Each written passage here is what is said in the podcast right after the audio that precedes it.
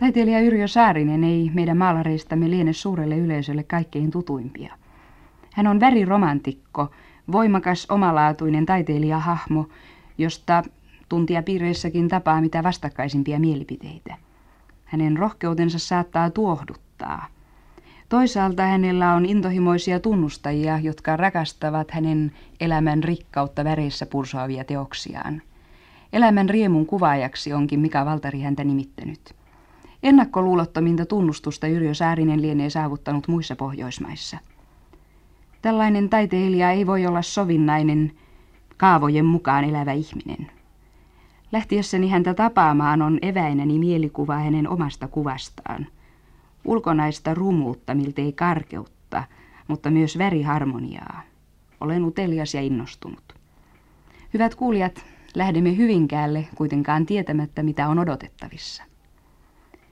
Taiteilija on saanut sotamuistona ankaran taudin ja tälläkin hetkellä hän on säryn kourissa.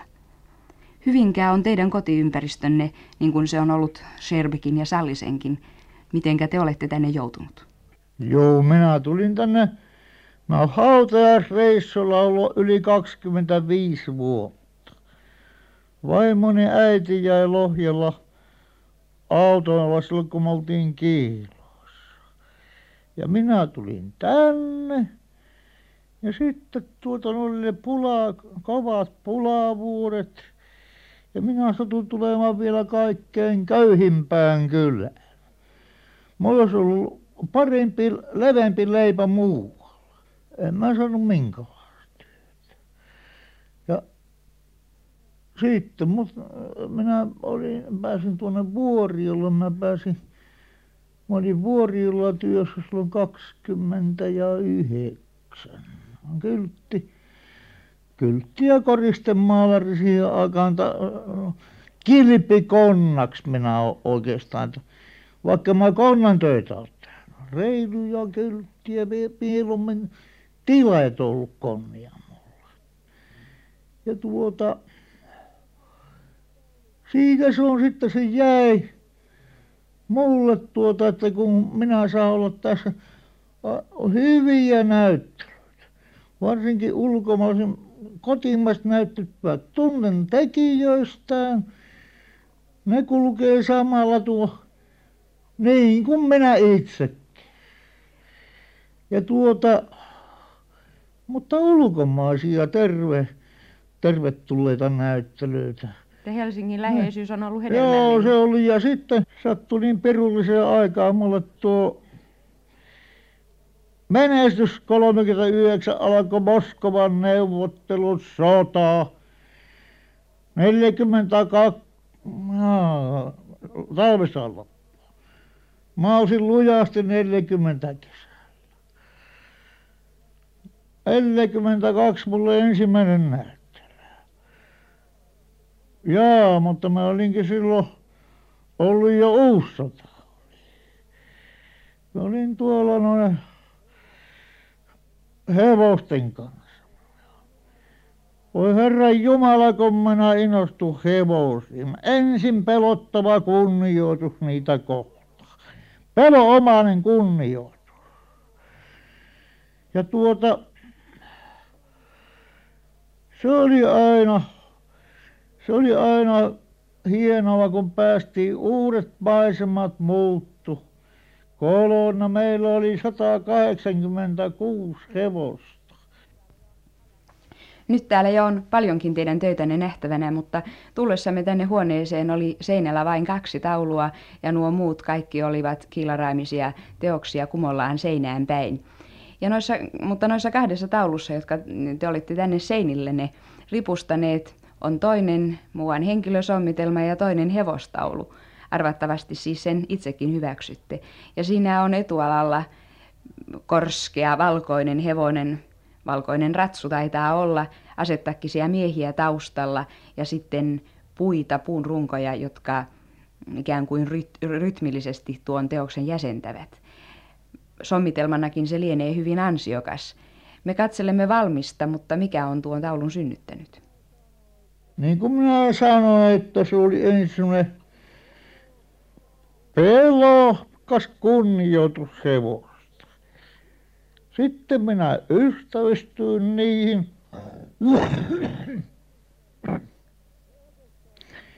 ja oikeastaan rakastuin minä rakastuin niihin ja tuota minä piirsin sitä paljon tämä valkoinen hevonen tässä muuten mun se on se on venäläinen ratsu.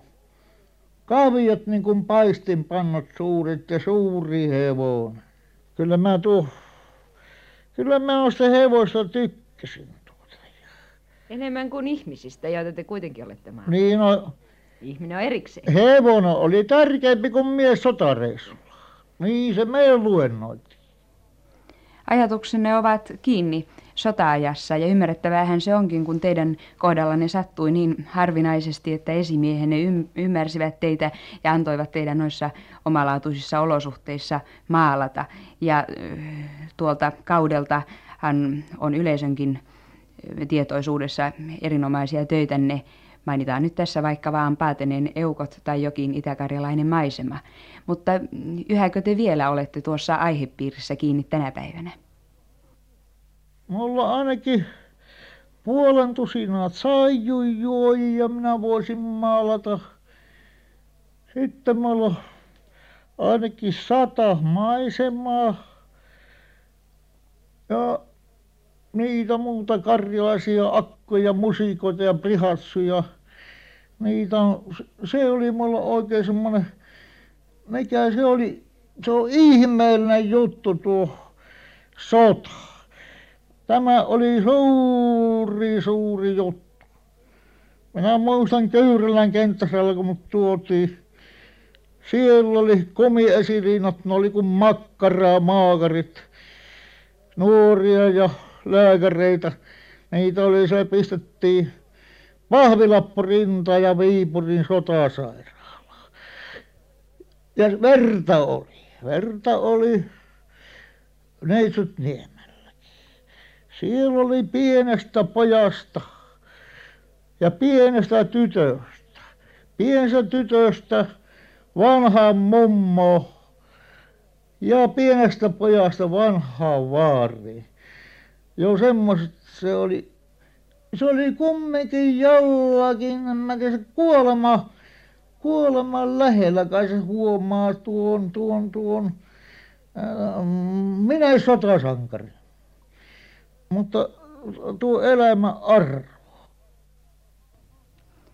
nyt on valkea talvi, mutta valo ei täällä sisällä vielä riitä maalaamiseen. Kuitenkin kevättä kohti valkenevia päiviä, niitähän te odotatte.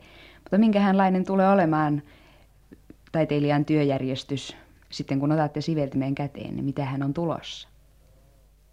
Jaa, se on nyt.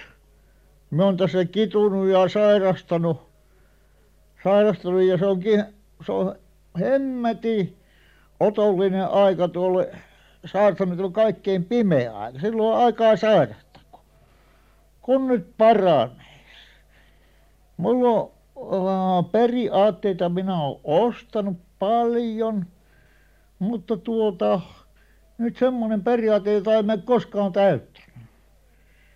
Se pitäisi nyt heti kun tulee valoa tammikuun lopulla helmikuussa. Niin koettaisi siipiään tuota että tuo maalta ensimmäiseksi alastonta jos siinä jotenkuten eihän niistä hännät menestyä sanomaan. Eihän sitä kukaan mene sanomaan mestariteoksista mutta voi olla hyviäkin no jos sattuu siinä onnistumaan jo muutaman tekee niitä.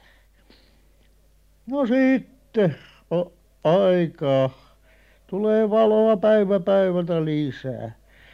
Sitten alkaa noita jotka on vuosi vuosia. Henkilösommitelmia tekee niitä silloin on mukava tehdä niitä. Vanhoja aiheita toteuttaa joo ja niitä kun minullakaan minulta ei lopukaan. Sitten kun kevätpälvi alkaa tulemaan. Sitten maasto.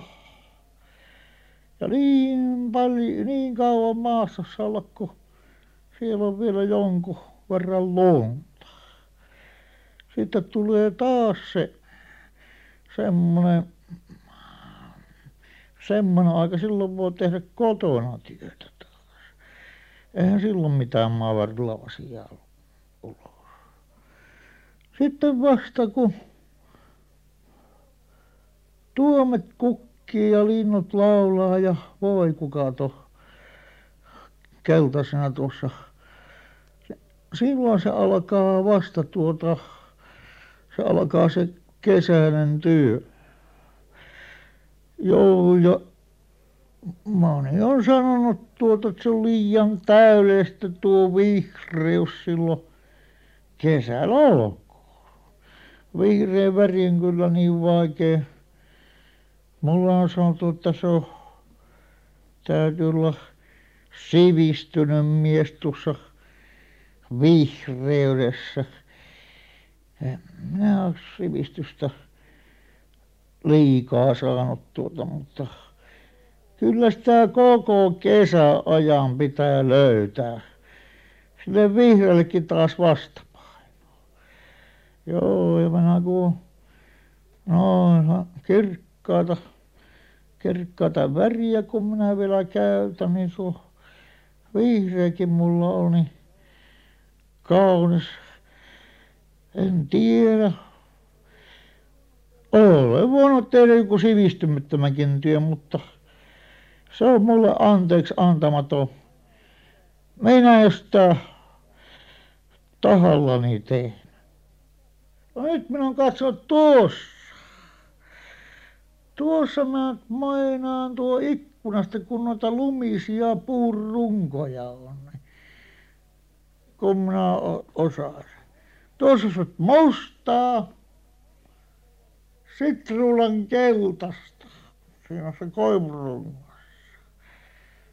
mutta melkein mustaa. Ja intian punaista. Sitten se loppuu. Se se on niin niukka tuo. Se on niin niukka tuo näkemys. Nämä on semmoisia tuota että toiveajatteluja niitähän sitä toiveajatteluja joka maallakin joka taiteilijalla että nyt minä rupean ja teen sen suurtyön.